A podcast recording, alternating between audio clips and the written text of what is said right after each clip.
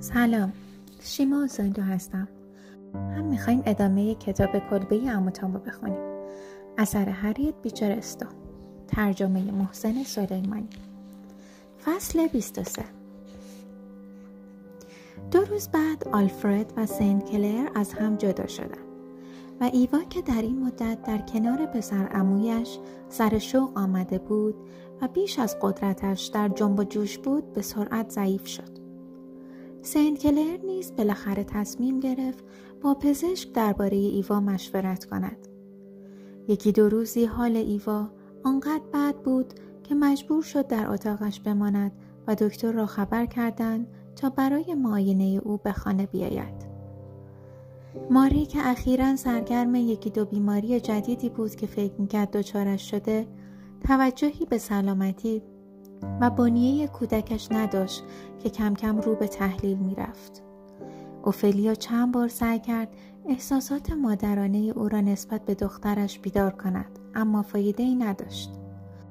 ماری می گفت من که اصلا مریضی در او نمی بینم می دود بازی می کند. اما صرفه می کند. صرفه؟ لازم نیست راجع به صرفه با من حرف بزنی. خود من همیشه و هر روز صرفه می کردم. وقتی اندازه ایوا بودم هر شب صرفه می کردم و مامی تا صبح بالای سرم می ماند. ایوا که چیزی نیست. اما او هر روز ضعیفتر می شود و نفس نفس می زند. خود من سالها همینجوری بودم.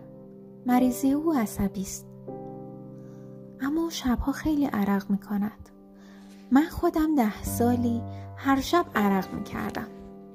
حتی شبها لباسهایم خیس عرق می شد. ملافه هایم آنقدر خیس می شد که مامی آنها را په می کرد تا خوش شود. اوفلیا مدتی حرف نزد اما به محض اینکه دکتر را خبر کردند ماری ناگهان از این رو به آن رو شد گفت می‌دانستم به دلم برات شده بود که سرنوشت من این است که بدبختترین مادر دنیا باشم. تنها دختر عزیزم جلوی چشمم دارد پرپر می‌زند. ماری شبها مامی را از پای در می آورد و روزها نیز تا شب با انرژی بیشتری به خاطر این بدبختی تازه علم شنگ راه میانداخت و به همه سرکوف می‌زد. سین کلر می‌گفت ماری عزیزم اینجور حرف نزن نباید فوری نامید شد. تو مادر نیستی سنت کلر محال است بتوانی احساسات مرا درک کنی. طوری حرف می‌زنی که انگار کار از کار گذشته. من نمی‌تونم مثل تو خونسرد باشم سنت کلر درست است. ایوا دختر خیلی ظریفی است. اما دکتر می‌گوید هنوز جای امید هست. خوش به حالت که می‌توانی اینقدر خوشبین باشی. کاش من هم می‌توانستم مثل بقیه بیخیال باشم. اما این بقیه حق داشتن دعا کنن که او بیخیال باشد. چون ماری به بهانه این بدبختی تازه اطرافیانش را همه جوره عذاب می‌داد.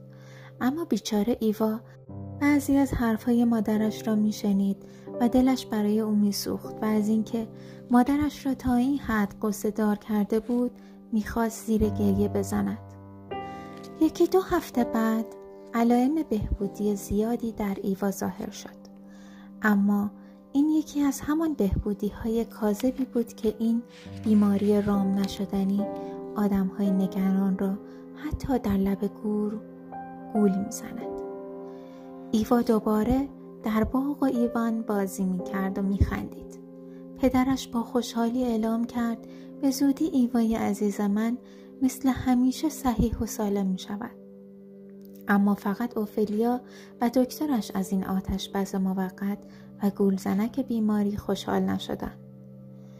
یک قلب دیگر نیز سرنوشت محتوم را کاملا حس کرد و آن قلب کوچک ایوا بود.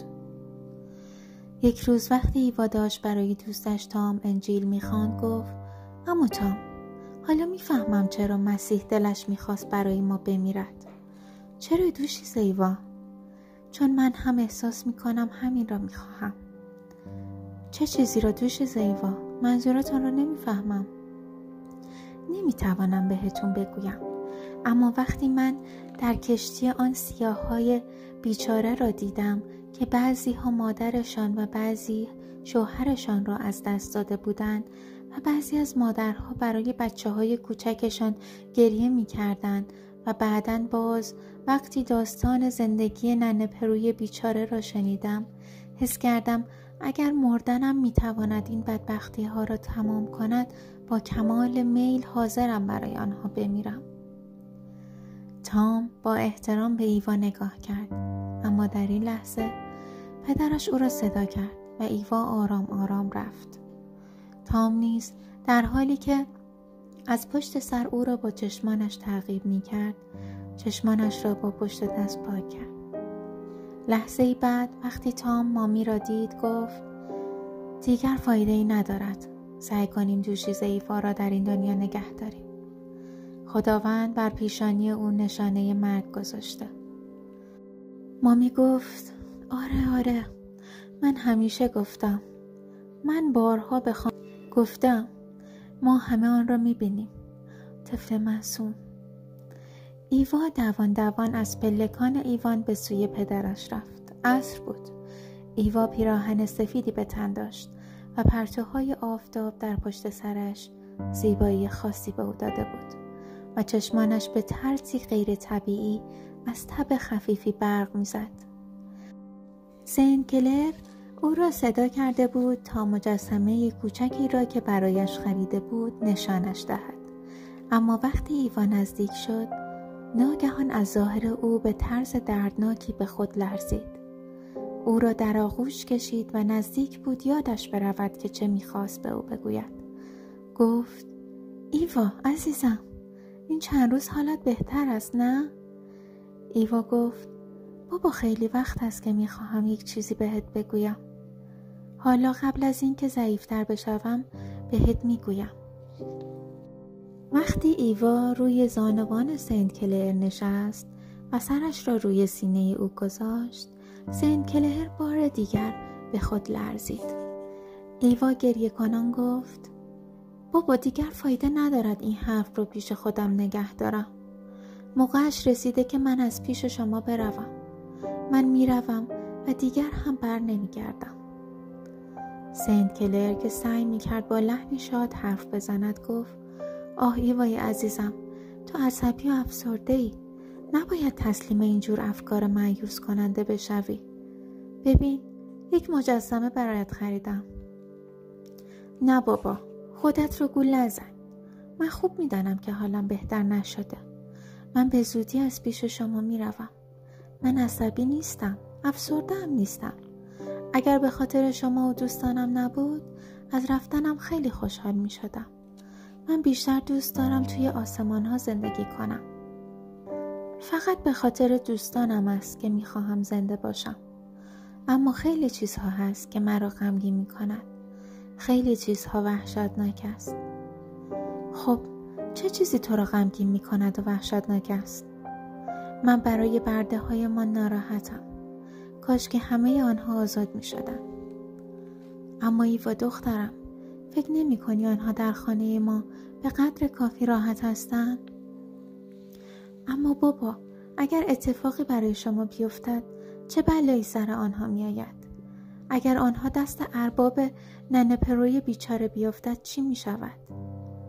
دختر عزیزم تو خیلی حساسی متاسفم که اینجور داستانها را برای تو گفتم بابا همین مرا آزار می دهد تو می خواهی من خوشبخت باشم اما وقتی آدم های بدبخت دیگر غیر از رنج و قصه چیز دیگری ندارند این خودخواهی است. بابا نمی شود یک جوری همه برده ها رو آزاد کرد؟ این کار سختی است عزیزم. من نمی‌دانم چطور می شود این کار را کرد. بابا نمی توانی بروی این طرف و آن طرف. ارباب ها را راضی کنی که با برده ها درست رفتار کنند. بابا وقتی من مردم این کار رو به خاطر من بکن. وقتی تو مردی دختر اینجوری حرف نزن. تو همه زندگی من هستی. بچه ننه پروی بیچاره هم همه زندگیش بود. و او یک شب تا صبح مجبور بود صدای گریه بچهش را بشنود و نمی توانست پیش او برود. بابا این بیچاره ها هم بچه هایشان را مثل شما دوست دارن. سین کلر گفت باشد عزیزم فقط تو خودت را عذاب نده. دیگر هم از مردن صحبت نکن. من هر کاری که تو بگویی می‌کنم. پس قول بده. تام را تام را وقتی من از پیش شما رفتم آزاد کنی. بله عزیزم. من هر کاری که تو بگویی بکن می‌کنم. ایوا گونه های داغش را به صورت پدرش چسبان و گفت بابای خوبم. کاش که می توانستیم هر دو با هم برویم. کجا عزیزم؟ به خانه منجیمان عیسی مسیح. آنجا خیلی قشنگ و آرام است. تو نمی‌خواهی بروی آنجا بابا؟ سین کلر دخترش را بیشتر به خود چسبان اما چیزی نگفت. ایوا گفت تو پیش من میایی؟ سین کلر گفت بله من دنبالت میایم. هیچ وقت تو رو فراموش نمی کنم. سیاهی پر ابهت شب در اطراف آنها رفته رفته تیره تر می شد. زنگلر خیلی چیزها را می‌دید و حس می کرد اما حرفی نمی زد. وقتی هوا کاملا تاریک شد دخترش را به طرف تخت خوابش برد. بعد همه خدمتکارها را از اتاق بیرون کرد و در حالی که دخترش را در آغوشش تکان تکان می‌داد آنقدر برایش شعر زمزمه کرد تا ایوا خوابش برد پایان فصل بیست و چهارم.